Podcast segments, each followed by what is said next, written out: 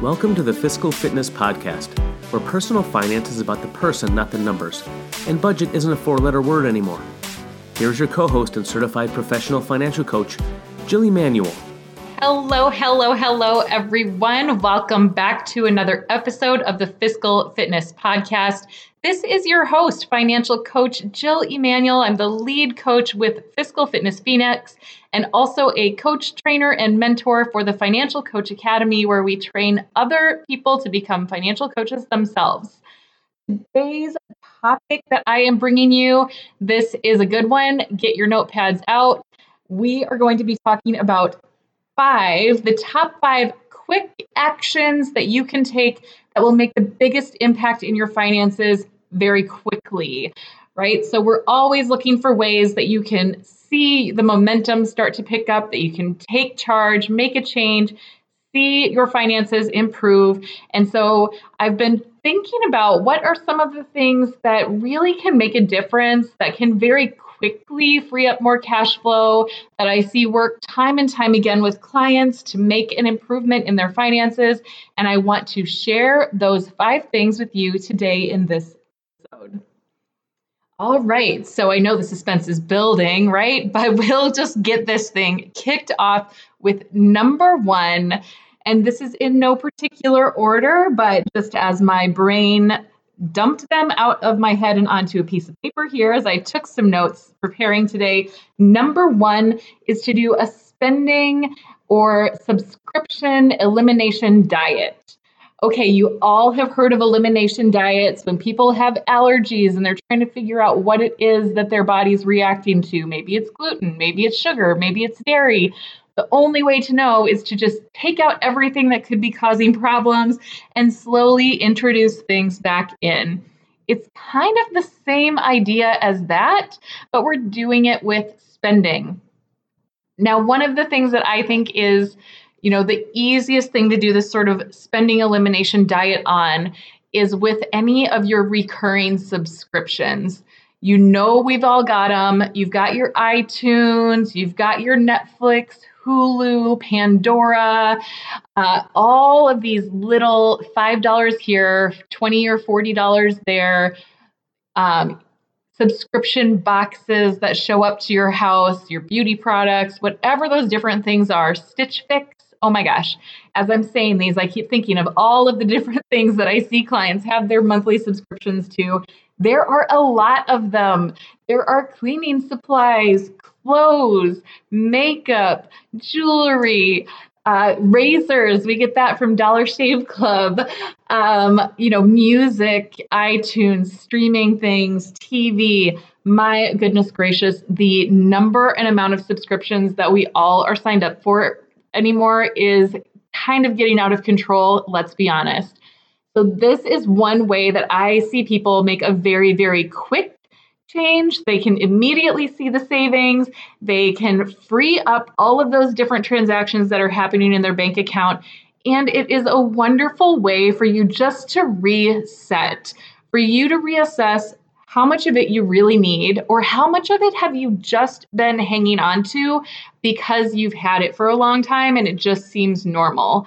So, the idea with this elimination diet is that I really want you to go through your bank account look for all of those different subscriptions that are billing you every single month. And really, unless it is absolutely critical, I want you to be super cutthroat and cancel them.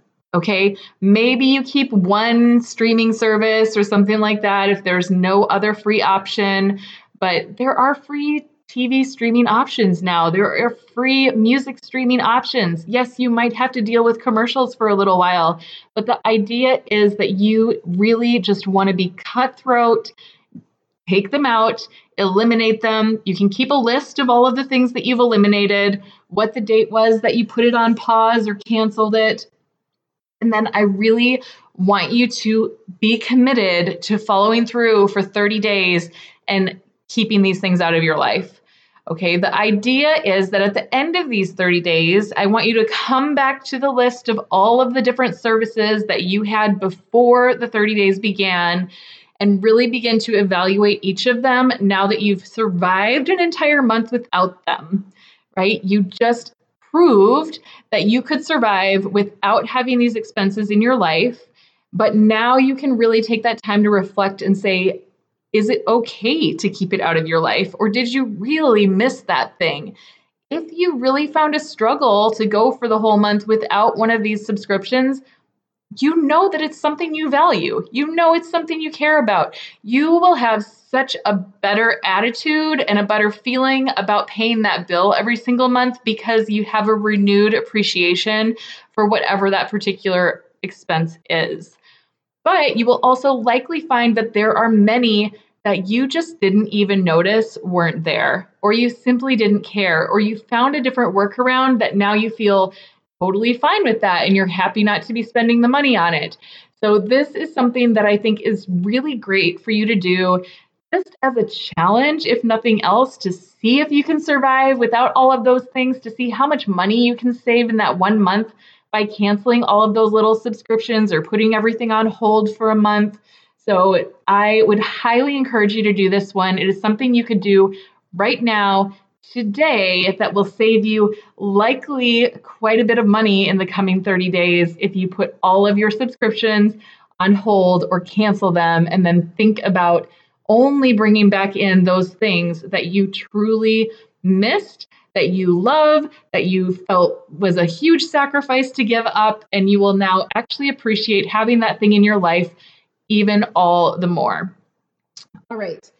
Idea number two for quick things that you can do that are going to make a big impact on your finances. I love this one. It is putting a concrete number in place as far as your spending goes when it comes to all of the day to day stuff. Okay, so I've talked about using cash in another one of the episodes. If you go back and look for that, it gets into the details of how to use cash effectively I love using cash only for this one area of life, which is day to day spending. When I say day to day spending, this includes things like groceries, going out to eat, grabbing a coffee, meeting friends for happy hour, picking up cleaning supplies, laundry detergent, paper towels, toilet paper, toothpaste, other toiletries, all of those little miscellaneous nickel and dime things that you just have to get to eat or to survive and take care of the house on a day to day basis. This is an area where people very often feel like it is sucking up more of their income than they want it to be. It's one of those areas where people really often feel very regretful at the end of the month because they look back and are surprised or shocked at how much money they spent in this area, and it was much more than what they intended or had hoped to do. The way that we can kind of circumvent this or that we can put some more control around it and let you feel empowered in this area of life rather than regretful and ashamed in this area of life is that we really want to choose a set dollar amount and a set time frame that that dollar amount must last for so that you have some parameters that you can follow to make your day to day decisions within. So it would look like this. Let's say that you get paid every two weeks. On payday, you would take out cash and it would be a certain dollar amount that you've predetermined will last you for two weeks. You pull that cash out, you use it for all of your day to day spending, your groceries, your eating out, running all those little miscellaneous errands every time that you're looking in your wallet, you're seeing how much money is left, and it's helping you to determine if you should be adding that extra you know, pack of ice cream cones into the grocery cart, or if you should be going out to steak dinner, or if you should be going to just grab some pizzas from Little Caesars, right? We can make much more well informed decisions if we actually have a true dollar amount that we want to be sticking to rather than just winging it all month long. Now, we don't want to choose a number that's too small that sets you up for failure. So I do think be realistic. Look at how much you've spent in the prior months, get an average, maybe challenge yourself to make it be a little bit better, especially if you do feel like you spent too much or more than what you actually wanted to in the past few months. But then give yourself a dollar amount that feels realistic. And then Like I said, take it out on payday, make it last for two weeks. When the next payday comes, you take out the same dollar amount again and it lasts for two weeks. One alternative to using cash is to do this in a separate checking account, which I always call a spending account, where every payday you transfer that money into your spending account, and that is the debit card that you use for this area of life. Both of these methods work well, although I see more people feel much more committed to it, much more in control of it when they at least are beginning with using cash and retraining their spending habits. So I always recommend starting with cash if you can. And then if down the line you feel really in control of it and cash is very cumbersome and it's tough to integrate into your lifestyle, maybe you switch over to the spending account method. The same principles hold true. You have a set dollar amount, it lasts for a set time frame. You have to check and see how much money is there before you go to the grocery store and you make sure you do not go over. All right. So that is idea number 2. Number three, this one really kind of goes hand in hand with the last one that I talked about, but it is to create a meal plan, to shop with a list, to shop the sales, to meal prep your food. All of these things around meal preparation and planning can actually make a huge impact in your spending. What happens if we don't have any food at home? we wind up going out to eat. And what tends to cost more than eating at home? Probably going out to eat.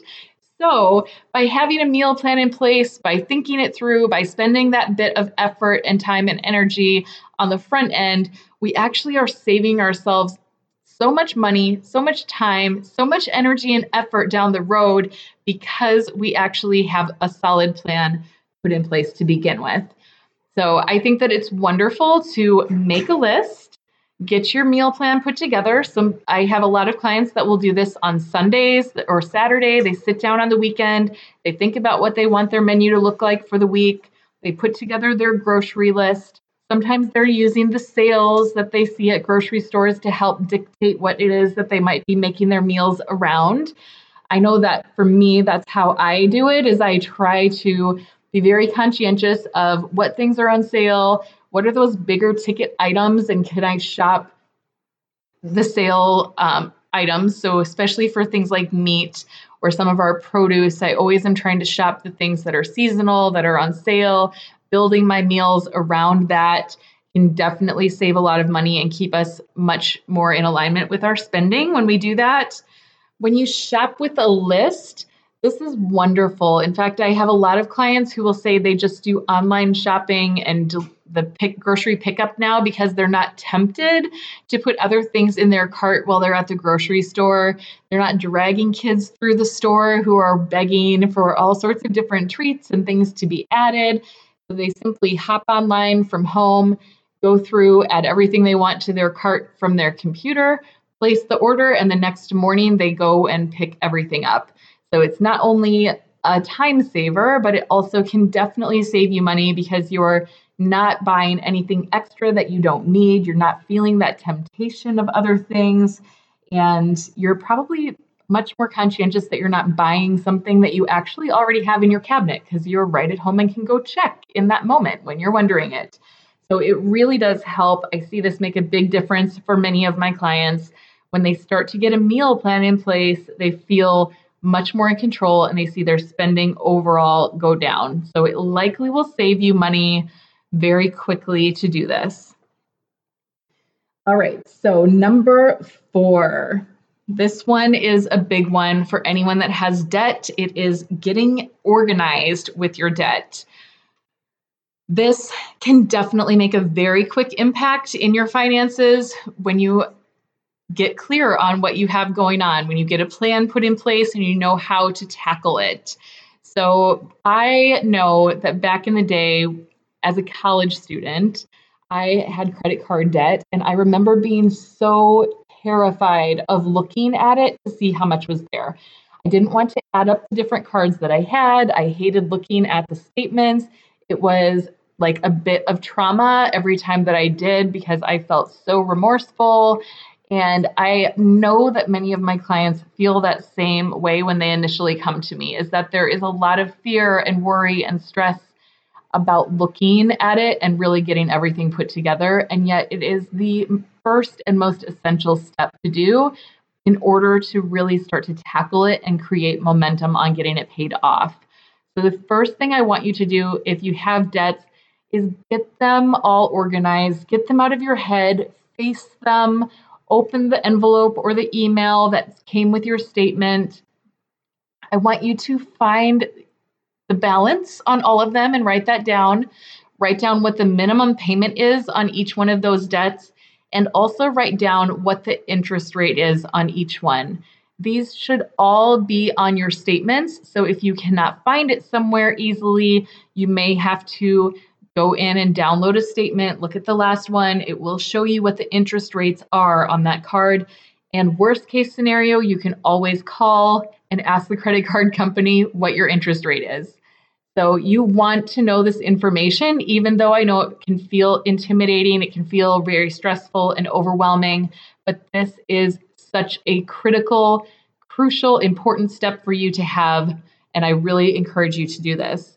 So write down all the debts, the balance, the minimum payment, the interest rate. Get them all organized so you can clearly see before you exactly what it is that you have to tackle. The next thing that I want you to do in this area is stop the divide and conquer. This one is so hard. It is highly like anti-intuitive. Most people feel really really good when they're paying a little bit or a lot over the minimum on all of their cards. So we feel like we're doing the right thing because we can say to ourselves and justify it's okay, I always pay more than the minimum. But the problem that happens is that when we're spreading that bit of extra money across multiple different debts, our efforts to make progress are diluted. We are not able to throw as big of a chunk of money at one debt to get it knocked out quickly, and therefore it slows down the progress debt is still accruing more quickly than it would have to on every single debt that we're tackling, and it really is slowing us down. So once you have your debts organized and you're looking at them, I want you to choose one and only one that you are actually tackling aggressively to get paid down. You can choose these by a number of different ways. Okay. And I do believe that we have an earlier podcast that also talks about debt payoff strategies, but I'll quickly recap what those are. We've got also a debt payoff strategy quiz on our website at fiscalfitnessphx.com. If you want to go check out the debt payoff quiz and see what method might make the most sense for you, go and hop on over there and you can check that out to get some solutions that might help you. But there is the debt snowball method, which means that you're paying off the smallest balance first. There is the debt avalanche, where you're paying the highest interest rate first. There is the uh, Robert Kiyosaki method of paying off the highest minimum payment first. And then there is our very own emotional baggage method, which says tackle the debt that makes you the most stressed out, that makes you the most unhappy, that makes you relive trauma. Get that thing out of your life if you have one that feels that way. Any of these debt payoff methods are right, you guys. I know people will argue all day long about which one is the best one, and there's all of these different gurus out there that will preach about one being far superior to the other. And you know what? When it all comes down to it, if you're paying off debt, you're doing it right. We just want you to be paying off debt one at a time so that you're actually making the quickest progress as you possibly can. So find the method that makes the most sense for you. If you're using the debt snowball and paying off the smallest balance first, do that and stick to it. Don't switch willy nilly. Don't start paying off the smallest one and then one month in, change your mind and switch to the one with the highest interest rate and go with the debt avalanche. Choose a method, stick with that at least till you get the first debt paid off, and then you can reevaluate the debts that are left and decide which order you want to tackle the next one in. But I really want you only paying extra to one debt and minimums only to everything else even though that can feel really yucky. But I promise that this will create so much more quick momentum, help you to get your debt paid off much more quickly along the way. So please stop the divide and conquer, focus on only one. All right. And then the final kind of note to go with this idea of getting your debt organized is to try to pick up the phone and call the creditor and see if you can negotiate a lower interest rate. If you are paying a really high interest rate on one of your credit cards, it does not hurt anything for you to call and try to ask for a lower rate. Now, how does this look? I always coach my clients to one, do this first thing in the morning. Try to be an early morning call before the person on the other end of the phone has been yelled at all day long by really upset customers. Get them while they're fresh and hopefully in a better mood. Second is that you need to be really kind and very nice and make them want to help you, right? They don't often want to help someone who is gruff and mean and rude to them. But if you are friendly and they feel like they create a connection with you, they're much more likely to see if they can do something to give you a better solution.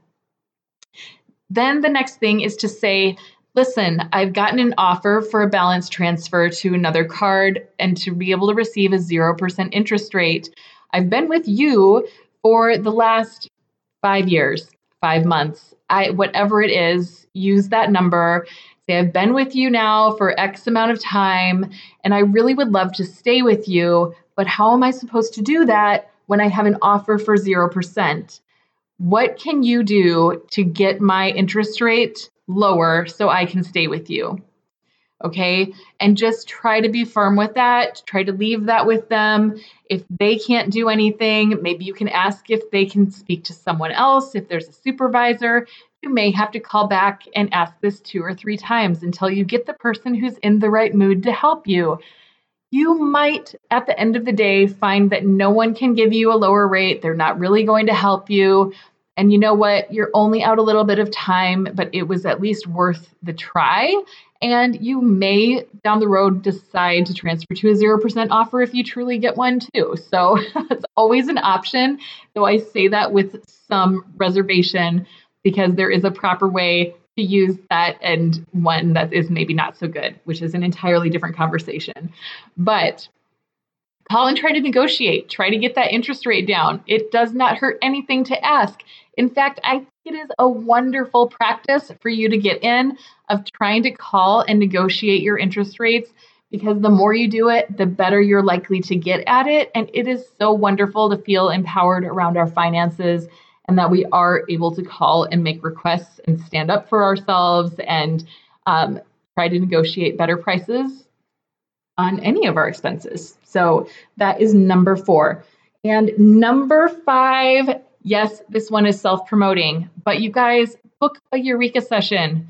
Book a Eureka session with Fiscal Fitness. Let us help you. Seek the help of a professional. If it is not me, you can certainly book a session with another financial coach, although I would love to be the one that gets to help you. But there is no quicker way that I have found that can truly make a huge impact, give you a lot of insights, some practical steps and strategies to give you that exact step by step. I truly believe that getting a professional, getting an outside perspective, asking for someone else to help guide you through it is probably the quickest, most efficient way to make progress in just about anything in life, and finances is absolutely included. So, you know, it can be scary. It can feel quite uncomfortable to open up to someone else and ask for getting help. And yet, I know that every time I've had a coach or a mentor in my life, I have gotten results far, far faster than when I have tried to go it alone, tried to figure it out, tried to do all the research, implemented one thing, one month later, tried a different thing. It drags the process on and puts us through so much more work and uncertainty.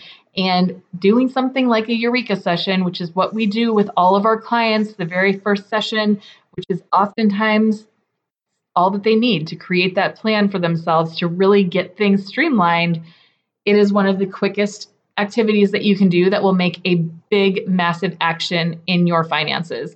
So I highly encourage any of you that have been on the fence, that are thinking about 2020, this is the year. This is the year I'm going to turn everything around. I need to get my finances in order. I'm not going to live like this anymore. I don't want to be frustrated anymore. Pick up the phone or hop online and get your session scheduled with us so we can help you to actually take action on that. So, to quickly recap, five quick activities that you can do that are going to make a big impact in your finances. One was the spending elimination diet. Two, putting that concrete number into place for all of your day to day spending and using either cash or a spending account to stick to it. Number three is meal planning, shopping with a list, being intentional with your groceries to put some controls around that. Number four is getting your debt organized. So that includes choosing which one to tackle, not divide and conquer, calling to negotiate lower interest rates, all that good stuff. And number five is booking a Eureka session. Schedule a time with me so that I can help you with your finances. And we, of course, over here at Fiscal Fitness, that is what we live for. We love to be able to dive into this with you and get a plan up and running to make your financial life so, so, so great. So I hope that this was helpful for you. I can't wait to hear what things you implement. If you're not already a member of our Fiscal Fitness Money Facebook group, please hop on over, come visit us, come hang out, share with us what you're implementing. I would love to see it. Both Kelsa and I are super active in that group. We answer your questions, we post insights, tips, and ideas, and we would love to have you join us over there. All right, until next time, I hope that you guys have a great day. Bye bye. If you would like more information about how we can help you take the stress out of money with one on one financial coaching, please check out our website, www.fiscalfitnessphx.com.